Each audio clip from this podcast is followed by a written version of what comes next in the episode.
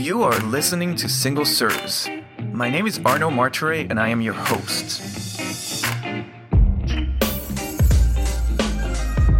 Single Serves is a podcast dealing with design, architecture, business, and city building in which I interview an expert on a specific subject matter. Together, we dive into that topic and challenge conventional thinking in a thought provoking conversation. I sincerely hope that you will find these conversations as engaging as I did and learn a thing or two in the process. Don't forget to send us your comments, criticism, and praise. To do so, you can email us at hello at rvltr.studio or leave a comment online. You can also subscribe to the podcast on our website at rvltr.studio.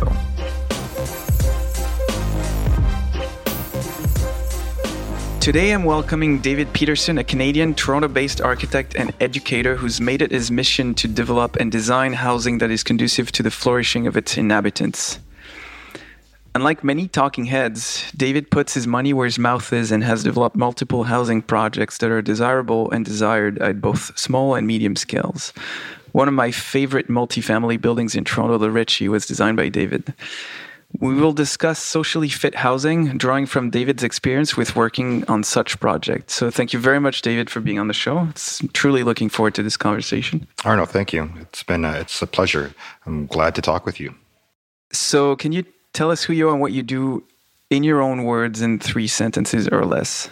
As you said, I'm an architect and educator. Um, I see those two disciplines as really related. I, um, for me, one informs the other, and the practice has primarily focused on housing, although we've done uh, and are doing many other kinds of uh, building types. But for housing for us really is this complex program that has a chance to speak to both our social uh, values, but also uh, complex programs and teaches us a lot about other kinds of buildings that we engage in. So you gave a talk uh, a while back at IDS Toronto on socially fit housing. Can you tell us what it is exactly? Yeah, the term socially fit housing actually comes first from core housing needs, which is this term that the Canadian Mortgage and Housing Corporation, CMHC, uses to think about uh, housing. Um, and it has these kind of three aspects: affordability, which we've been talk we can talk about, um, and also adequate in housing. Adequate housing essentially is maintenance, and then they speak about socially fit. Uh, for CMHC, socially fit really means um, that demographically there is enough bedrooms to uh, for children in a particular kind of description that they use.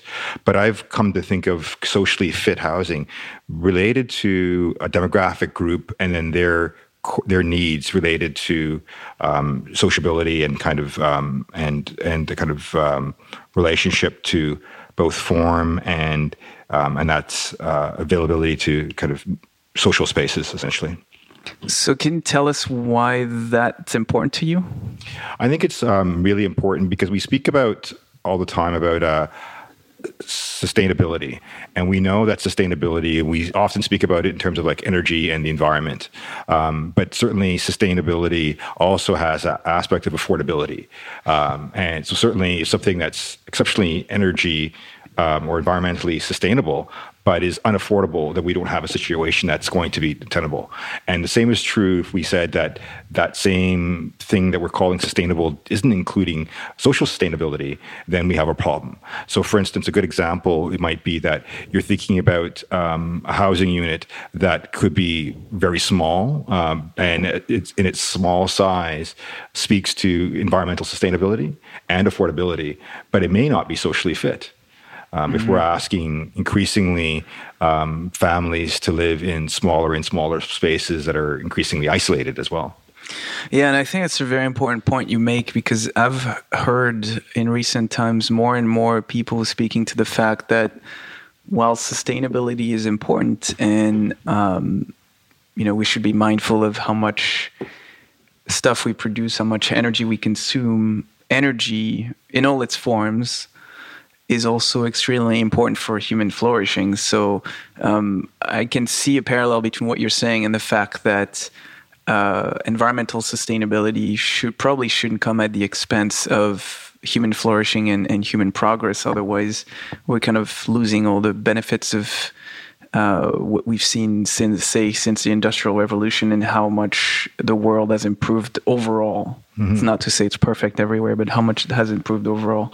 Um, so I think you've touched a bit on that, but why do you think we should advocate more of uh, that socially fit housing that you've described? I think in part, large part, because there are forms that for housing or other kinds of um, uh, building programs, we might say, aren't necessarily any more expensive.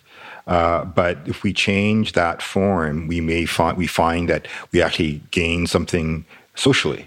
Um, so it's it doesn't come with an additional cost. Really, what it's requiring from us is a shift in our minds mm-hmm. uh, to say that not this building form, but that building form, not this arrangement of units, but that arrangement of units. And we can talk more about that. But essentially, it's it's that as a beginning point. It's almost like at that early stage of conceptualizing the problem um, that we need to shift what we do. And so, can you speak a little more? Um, to specific examples of work you've worked you've done because I personally know some of your work or most of your work and I can see that mm-hmm. in it but can you give us some examples of how that's that's been um, uh, a part of your kind of design ethos and how that has made projects better yeah i think for me it begins by um, thinking about it in, in, as a site plan almost. You know, like when we think about, um, and our, as architects, we kind of get taught this the public space and the private space. But what seems to get left off is semi public space. Mm-hmm. It's that space in between It's actually that social space. If you think about public, is the space of the sidewalk where um, strangers might meet and then the private space is that realm inside the space. And then for low rise housing, the porch is that kind of semi public space, that kind of intermediate space between uh, these other these realms. But that's in multi residential housing, that's entirely removed. Mm-hmm. So what we try to do in our buildings, like made a courtyard building that you mentioned at Ritchie, the courtyard is that semi-public space. It's that space that's not entirely public because it's not it's not open to the street, but it's shared so all the units that face onto it have access to it. And then it becomes this kind of intermediate space that people can gather. And because their private spaces are adjacent to it, they're aware of the activities inside that semi public space. Uh, which activates it, which encourages you to kind of go in and out. It's all those sorts of things that create um, an ease of inside outside that architects love to talk about, um, but we see less and less uh, because we've continued to remove semi-public space from much of our design work. Mm-hmm. And and even I had that conversation with another architect recently. There's there's not even that many public spaces in in this city anyway. Um, he was talking about what's happening at Dufferin Mall. And the idea that there's this giant parking lot that's mm-hmm. completely mm-hmm. underutilized, and he suggested, I thought that was a crazy but interesting idea that this could be turned into a public plaza um, so I digress a bit, but uh, not only we like public spaces, but I don't think we have a lot of semi-public spaces. And speaking to that one specifically at the Ritchie, what's always been interesting to me is that it's behind a glass door. So when you walk by, or, maybe it's a, a, a, grate, some kind of, but semi-transparent, mm-hmm. you can see through from the street, and that space has always been very appealing to me. I've been lucky enough to go in at least a couple times, just to check it out. But even to, for to passerbys, it's it's a very intriguing space because you can't get in, but you can see what's happening, and I, I find that fascinating. Um, so we've talked a lot on this podcast about the lack of housing, and I think uh, that's a drum that's been beaten to death. Although the problem is still there, so maybe we can talk about that a bit more. But what do you think other challenges uh, the is facing when it comes to housing specifically? I think it's um, you know the challenge has everything to do with uh, both regulatory challenges, but then challenges that we face from the market and our prescribed almost uh, we come into we go into housing thinking there's really these two choices towers and then low rise buildings that are private. Mm-hmm. um, and that you know there's much talk about the kind of missing middle but really we could still make mid-rise buildings and have them be mini towers. Still not include any more semi-public space still not include that kind of um, uh, transitional between public and private so that or even our mid-rise buildings could still face challenges to try to accommodate families um, really part of the research that we've been thinking about in practice and in, in um, as an educator is to think about those with limited mobility. So we speak about children, but um, it's also true for seniors. Um, where you've got limited mobility and the architecture is really starting to dictate then um, your connections to others. Uh, because if you can't just pick up and go and meet someone in that public space elsewhere away from your place where, where you live, then you're really relying on the architecture to make it easy for you. Mm-hmm. Or and if it doesn't, then your socialization suffers. And there's been an abundance of research that uh, demonstrates this. During the pandemic, we saw things kind of get worse, and there was this. Uh, researcher uh, from Maximum City that looked at children and asked where do they play and and it was pretty clear that if you lived if you were a child and you lived in a low rise setting you had more places to play. You know front yards uh, if you lived in a cul-de-sac and those were easy places to get to that were safe where parents could kind of see you playing. But if you lived in a tower then it you know was more difficult to get to some of those spaces. Mm-hmm. and there were just fewer of them. And, and was, as a consequence we saw well-being suffering in those children that were living in high rises and so um, I, I, keep going back to the Ritchie, but I think it's such a, a fascinating example because you've done it, you've built that building. What kind of challenges did you experience? And um, and also, I'd like you to speak a little bit um, to the residents' response to the building, and because it, has been around for a few years now, and I'm sure you've kind of kept in somewhat in touch, at mm-hmm. least, with how the building is doing. Um, so so let's break it down in two questions. One, the first one is how challenging was it for you uh, overall to to get this built? And then the second question is how has it been doing since now that it's been around for a while? Well, the first challenge was around the idea of courtyard buildings because in North America we don't really have too many of them, especially mm-hmm. in Toronto. So the idea of a courtyard building is that you're going to push the building's envelope to the perimeter. So it means zero setbacks so that you can maximize the space in the interior part of the lot. Mm-hmm. Uh, and that was a, a challenge. Um, maybe a little bit easier at the Ritchie site because uh, three sides of the property were industrial. Mm-hmm. So they, there was less resistance to first accept that we would have zero setbacks on those sides.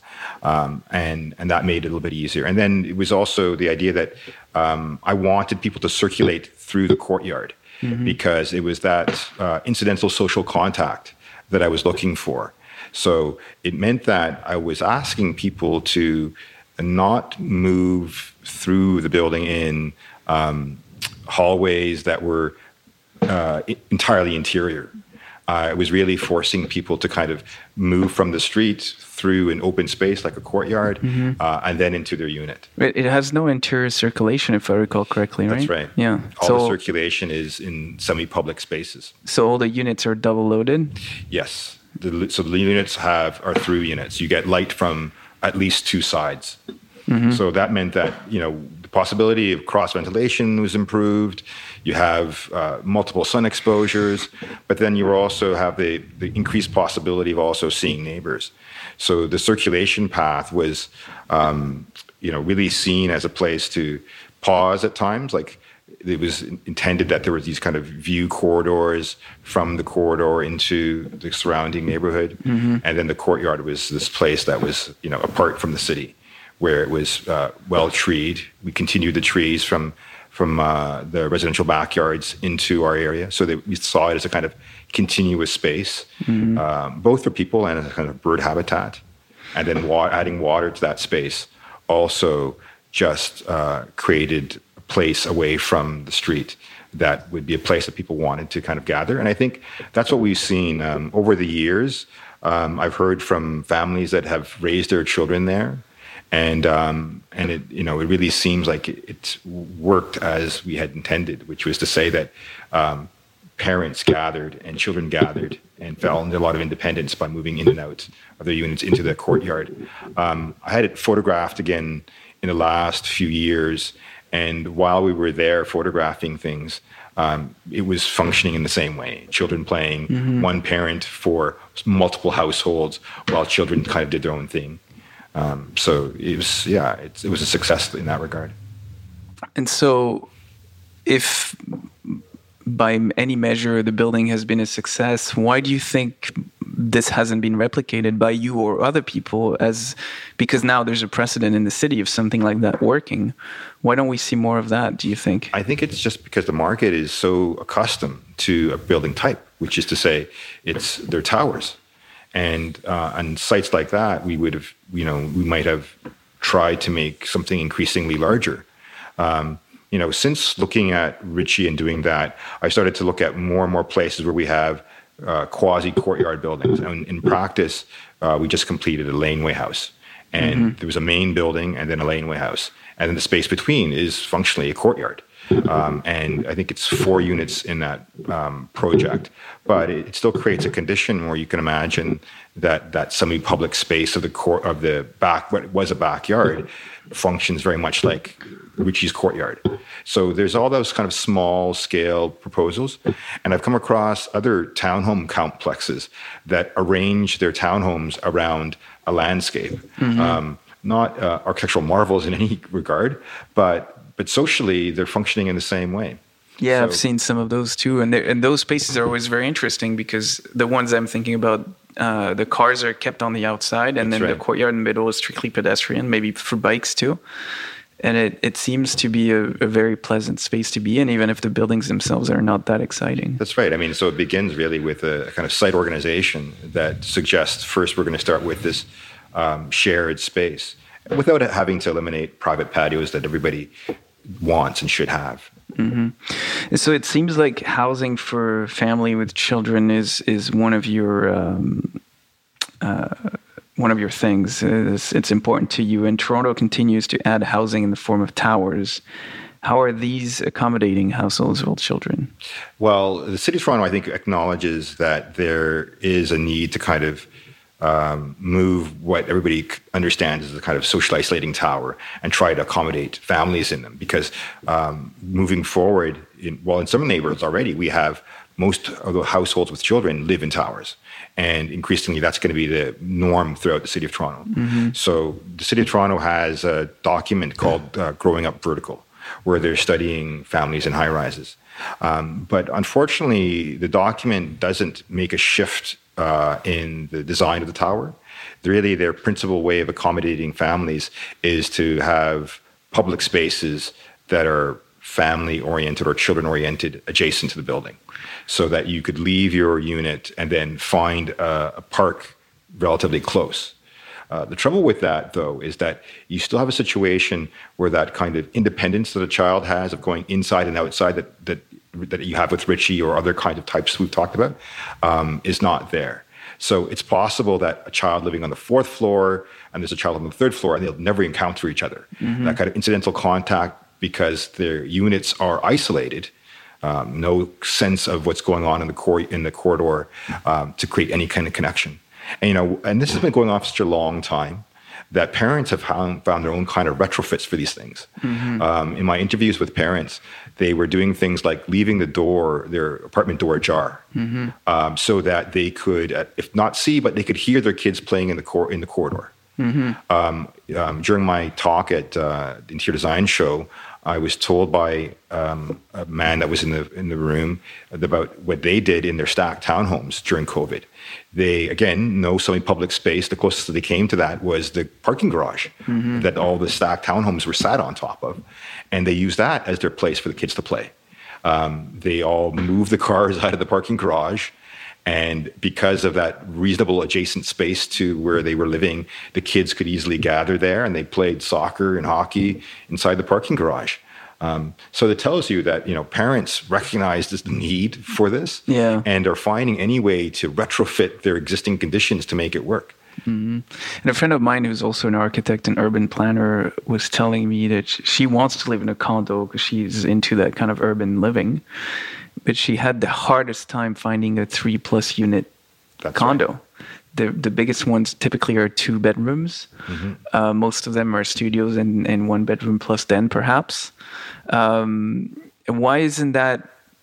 I, I'm guessing that's primarily because it's the the pro forma for the developers push them to p- put more of those units out. But if people are willing to buy larger units, why aren't they put, putting more out? I think the you know I think that's shifting, and the city of Toronto too has, as a part of that growing up vertical document, has um, been pushing developers to making two bedrooms and three bedrooms. And the reason in the past that it was we were less likely to see it, it had to do with the parking count. For the same unit, you would mm. require a higher, higher parking ratio, mm-hmm. and now that's gone. So now that's gone. So yeah. that's one problem, kind of off the table. And with the city pushing for it, we have seen more two and three bedrooms in new developments. But I would say, though, that the idea of um, accommodating families is one of, of space, adequate amount of space inside the unit. But really, it is that those units are isolated. And we put a lot of pressure on parents to overcome screen time or other kinds of things uh, when the architecture is making it difficult for you to connect. Mm-hmm. Um, simple things could be done, like you know, putting transoms inside of um, uh, corridors so that you could at least have some visual connection to what was happening in that space. Mm-hmm. so that you know if you saw another child there like the front porch of a, of a house you have some visual connection. Uh, and that might that starts to move us a little bit closer to turning the corridor into something more than just a, an exit path it, it just brought the idea to mind. Could corridors become social spaces? Like, because uh, would that work from a, a, code and safety perspective, or is that something that's always going to be frowned upon? Well, it's you know, the I think there was a time where um, typical housing was very different than, say, housing for, say, seniors. But we increasingly, as the building code continues to shift, we come closer and closer all the time. Mm-hmm. Now, residential buildings are sprinklered, and that has been the case for mm-hmm. some time. When we have um, um, AODA standards that want the corridors to be wider, then we're also talking about increasing the width of a corridor as well. Mm-hmm. So we, we were taking baby steps towards moving us towards what looks like more and more like a nursing home. This kind of Group B classification for a nursing home that has use inside the corridor is something that we could start to really think about for for our residential units. And in some ways, like I compare these populations of people, uh, the low mobility senior uh, or the child that, that also has limited mobility because of their age and cognitive ability. They have a lot in common. So it makes sense that in some cases, when we make these multi residential buildings, that we start to take on parts of it that look more like seniors housing. It could be seniors housing, it could be family housing, and start to create floors where we do more of that. Yeah, and it would be interesting to see, although in in the Canadian context, I'm having a hard time imagining it happening, but it'd be interesting to see corridors being designed as like programmed spaces where it's not just a place you go through to go from the elevator to your home, but it mm-hmm. becomes a play space, a social space. Maybe it's a bit more expensive, so you have more room for those things to happen and still you know you can put your strollers in a corner and they don't yeah. you don't trip on them when you go to the the elevator that would be very interesting yeah and then you could start to do other things where you'd say rather than collecting all the amenity space in one spot distribute it across floors mm-hmm. and um, you know parents find it difficult to find enough townhomes to buy inside the city well you could essentially create floors that were more like townhomes mm. where they have some connection to the outside uh, larger corridors that could have occupancy on them. And, and yes, they would cost a bit more, but not more than your detached or semi detached house uh, that's in a low rise neighborhood. Yeah, yeah. So yeah. it would start to create more options of units inside our uh, mul- large multi residential buildings. So Toronto is going to it's planned uh, slated to welcome hundreds of thousands of new immigrants in the next couple of decades. I forget what the exact numbers are, but quite big. How do you think we accommodate um, those people that are going to move in terms in uh, into the city in terms of housing, but also uh, why do you think it, it, should be incumbent on us and important to advocate for them because they're not here. No one is here to advocate for them, but eventually they'll be here and they'll be contributing members of society. Um, what's your take on that? Yeah, I, I, think you know, you know, some people would say that uh, we have to make towers in the same form that we do because uh, we just need more housing units, and and we have to add housing this way. Um, but all you have to do is look around the world to see that there's lots of places that are adding housing units that are green and are uh, and are facing similar challenges, but are finding ways to have more varied versions of their multi-residential buildings. I really think that the next generation of multi-residential building will have more green spaces. We see that showing up in places like Singapore, where their green standards for their multi-residential buildings are extensive. Mm-hmm. Um, and the idea of kind of biophilic housing um, is what they're doing most often.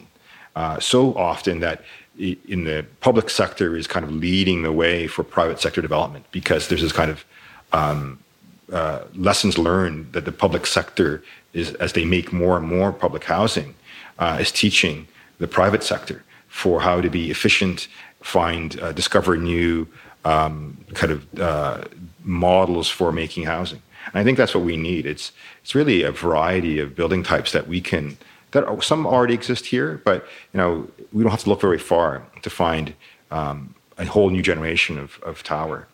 And Singapore is an interesting example. I'm not super familiar with their architecture, but I do know that they have a number of high-rise buildings that have public spaces at different levels mm-hmm. throughout the building, and they have uh, play spaces, elevated gardens, courtyards that people can use, and so there's precedent out there. In, in Canadian climate, might be a bit more of a challenge.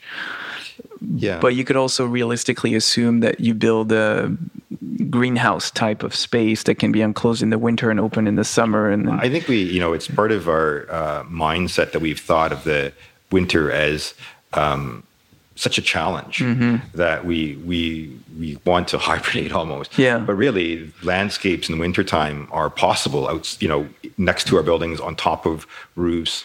Mm-hmm. Um, you know, there are still landscapes that we recreate in in the wintertime in Canada. Yeah. Um, and those landscapes can be in part um, on our buildings. And when we have them around, uh, it's just really deciding that we'll do more of it and mm-hmm. that they become even in wintertime, social spaces that that have a connection to our interior spaces.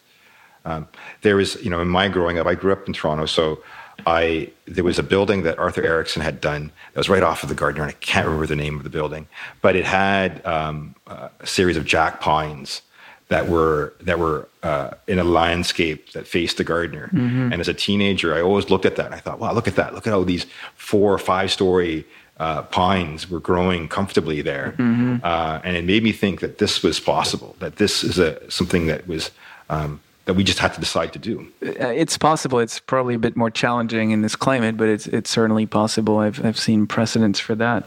Um, so how do how do would you get the private market to make changes that will lead to more uh, socially fit housing for all demographics? I think it, it um, they need the private market needs to have more demonstration projects. Uh, and and that's to say that you know something that can kind of say, look, here's a model for making uh, changes uh, to the tower you've done, uh, and and see how well it works. So they just we just need to do more demonstration projects, and because city programs like Housing Now and um, are involved in making new multi-residential developments, uh, I think it's incumbent on those agencies to start to say uh, we're not just going to take market solutions for building forms. Uh, we're going to look at how we can do this because um, I do this constantly in my projects you know, the challenge of how do you make a landscape that's above the ground is not nearly as challenging uh, as we might think, mm-hmm. um, technically or from an even an expense point of view. Uh, and and we see it because it's happening throughout the world. We're just so convinced that the norm is only is, is what's possible here, and that's why I say I think more demonstration projects is what the marketplace needs and and then that will kind of move the the kind of bar towards okay there it is. It's happening not once twice three times four times um, in our climate. And and then that starts to you know create a precedent for how the market can start to behave. And and I think the more that we see that too the public will start to say okay I see that happening in these other places. That's what I want. And if I can have that then I'll choose that over um, what is our current norm. So, unlike you, I didn't grow up in Canada, and I have still to this day, even after 17 years, incredible challenge with how conservative the Canadians can be in general. And I'm broadly mm-hmm. generalizing. But what I've noticed also is that politicians are incredibly timid and, and reluctant even to maybe promote or, or facilitate those kinds of demonstration projects that you've spoken of how do we change that? How do you convince people that it's actually a good thing and that there's really no risk in it because the precedents exist even in this city. There's not that many, but they exist. Um, and and it, it it's extremely likely to make things work for the better. So why there is there still that much uh, hesitancy, and, and how do you think we overcome that? You know, um, part of my education was in Holland, and I had gone to Holland specifically because they were um, making exceptional housing. Mm-hmm. And what I came away from thinking after being in Holland was that um, it wasn't that their architects were better or more creative than us. It was that they had more f- a variety of financial models. Uh, the way construction is is uh, designed and financed to go hand in hand here, and that there was so few financial models, like the idea of co-housing as a way of making housing.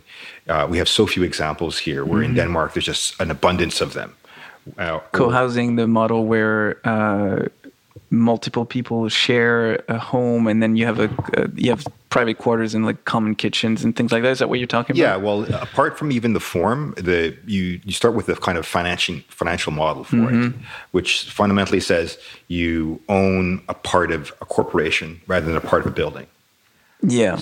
And that already means that you are coming together to make a form of co-owned building. Yeah, that, whatever its forms inside. Because I think here we get put off by it because we think the idea of sharing too much maybe is uh, is off-putting. That's also very common in France, where yes. when you buy, say you buy, uh, let's talk about Paris because it's what everybody knows. You buy an apartment and building in Paris, you buy with it a portion of the commons. Right. They they divide it in thousands, so you buy two hundred thousands of the building, and that makes you a co-owner, and then you have a say in what, how the building is managed and financed. And and so uh, you, are renting, but you're also an owner in some ways, right? That's for when you own. If you're a renter, you, the the landlord will be the owner of part part owner of that of all the commons that belong to the building. But that also exists in um, suburban developments where you have single family homes. The property the homes are on, not the homes themselves, but the commons like the roads and whatever public amenities there are are also managed that way. So mm-hmm. it's not it's a model that works and it's and it seems to be very effective. So I've always been surprised to to know that that basically doesn't exist here. Yeah, and it's you know, and I think part of when we look at um, the financial models that were used to make Regent Park, the redevelopment, or other kinds of projects that are going on that housing now is involved with. I think that there's an opportunity there for the public to continue to be involved in ownership and and find new forms. Um, and I think that's I think th- so that's why I, I, come back to the public has to um, decide that we're going to increase the amount of public ownership of housing, which is incredibly small in Canada compared to France. Your example for France 35% of the housing in France is in that public public realm like uh, public housing like, yeah i want to say uh, public housing here has such connotations yeah. but it's like it's it's publicly owned like in singapore it's more like 80% but it still has a market relationship as well so when so, you say publicly owned what do you mean exactly it has it may be um, it may be like uh, a leasehold kind of arrangement mm-hmm. where it was you know built on public lands but it's a private leasehold onto that public land. So essentially mm-hmm. a 99 year lease yeah, yeah. on those lands. So it, it has this kind of strange mix of both maybe being constructed by the private sector, but long term ownership in the public sector so that you get uh, a bit of both happening. But those sorts of mixes still here are very few compared to like I think France is 35 and Holland's around the same. Yeah. Singapore is outpacing all of them eh, more like 80%. So if change starts with the financing models or the or the, the ownership models, why do you think we don't see more alternatives here? Is it that people are resistant to it or are there like regulatory barriers to to new models? I'm not sure exactly. I think it's, you know, our financing regime is very rigid. I think it's you know when you speak about conservatism, I think it's that's where it starts. Mm-hmm. It's really there first because if you let architects, like I, I get a little frustrated when I see uh, architects from elsewhere coming to Toronto to design buildings, and I think the architects here are capable of of uh, all the kind of inventiveness that we see else from elsewhere. It's just that um, when they are asked to do things in this context, we are, you know, we're constrained by financial models that assume a, a form um, because they go hand in hand. Yeah. And the idea of kind of inventing a, um, a form that is not proven financially is what causes the kind of uh, no-go situation. Uh, and I think that's again coming back to um, public housing. That's the real opportunity where they could spend a bit more time in schematic design and work through forms and test them against the financial models to come up with things that can be demonstration projects. Yeah, and if the city has land that's available, then they could just make it available for new models and say we're let's experiment. Let's yeah, I mean, if you thought about it too, like you'd say part of the next generation of housing is going to have um, environmental sustainability to contend with. Mm-hmm. And I'm suggesting that we also need to contend with social sustainability. Mm-hmm. And so those already, those challenges suggest new forms. Yeah, uh, I would put social sustainability ahead of environmental yes. sustainability because if the social fabric breaks apart, like environmental sustainability is pointless. Yes. So it, they were, both necessitate new models. Mm-hmm. So it makes sense that we're not going to get that from the private industry. They're not going to all of a sudden invent ways of doing either of these things better. So we, we really need the, the, private, the public sector to kind of step up, demonstrate that, and then the private sector is more likely to follow suit once we've got increasingly more examples for them to look at. So how does one how would one get involved in in the process or the, kind of the discussion or the public discourse to start changing things because uh, there comes a point where talking about those things is fine and and I'm glad we're doing that but I think if things are going to change like what how do you see that happening? What what would you suggest if say one of your students came to you and say i want to make a difference.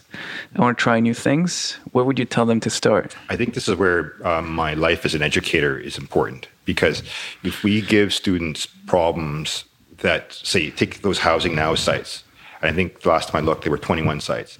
Give those sites to students um, and have conversations with the profession so there's this kind of dialogue between educators and students and the profession, and really work through uh, new models and and you know and move that discourse a- away from aesthetic appearance mm-hmm. towards uh, you know understanding things socially and environmentally. Uh, I make this point that you know when we look at our towers, that now we're making these towers that stagger and twist but they're exactly the same social models. Uh, double loaded corridors, mm-hmm. um, where the corridors are unconnected uh, socially, or they're not connected socially, and a single elevator that gathers hundreds of units. So it makes it really difficult to know uh, to know your neighbors, uh, and and then also, and if you have amenity space, then you're also gathering the whole building in that spot. So again, you know, you don't get this kind of smaller grain of social connections. And it doesn't matter that the building is twisty or 1970s boring and flat, right? Uh, yeah, it makes no difference. I lived in one of those buildings a dozen years ago, and it had pretty decent amenities for a basic condo, but those amenities were only open in the summer, namely a pool and a deck. Right. And so in the summer, it was very social, although overcrowded but very social because people would meet on the pool deck and hang out, have barbecues, whatever. But in the summer, in the winter, it was dead because everything was closed. Mm-hmm. And so basically, eight months out of the year, you had no social space to speak of. You had the, the usual party room, whatever, but these are not social space because they're just rented by a group of people mm-hmm. to get together. But it doesn't allow residents to connect with each other. So maybe the gym, but the gym was completely underutilized. Every time I went, it was like the only one there. So yeah, I mean gyms are really like uh, I think they could get rid of gyms inside of buildings and decide to do uh, something different there. Mm-hmm. Um, yeah. So I think that's kind of the all the questions I had for you. Do you have any last words or any any last thoughts you want to share with the audience? Yeah, I think that you know we were speaking about how to make a shift, uh, and I think educating the public. But I think too that you know for a long time, and it's still the case, that architectural education and interior design education, like design education, um, architecture in particular, has been associated with engineering for good reason. Mm-hmm. Um, there's a strong connection there that uh, we will continue to have.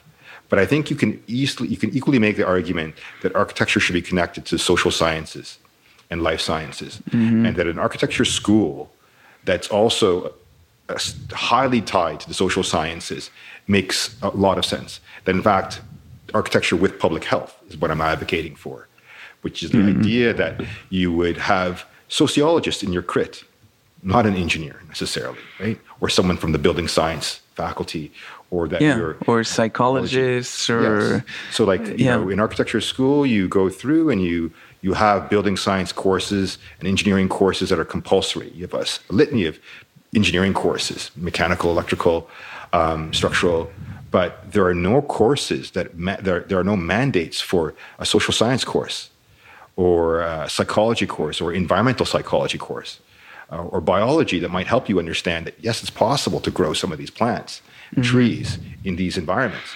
Or if they are, they're electives and they're not part of the curriculum. Exactly. Yeah. But yeah. I think it's my point is that it, it's it's a it should be a fundamental part of an architectural education, and that schools of architecture need to be tied to, you know, uh, public health. Yeah, and and and I remember from my architecture education that there wasn't really any conversation around how will the building affect people's well-being when they do good or bad, no matter what you do, building will affect its inhabitants. So it's it's critical to know at least on a surface level that what can be done to go one way or another. Mm-hmm. It's it's interesting. Um, well, I want to thank you very much for your time. It was a very interesting conversation, and hopefully we can have more in the future. Yeah, great, Arno. Thank you. Thanks.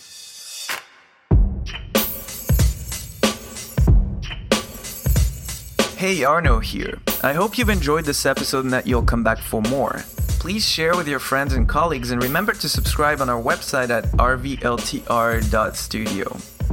Until next time, ciao.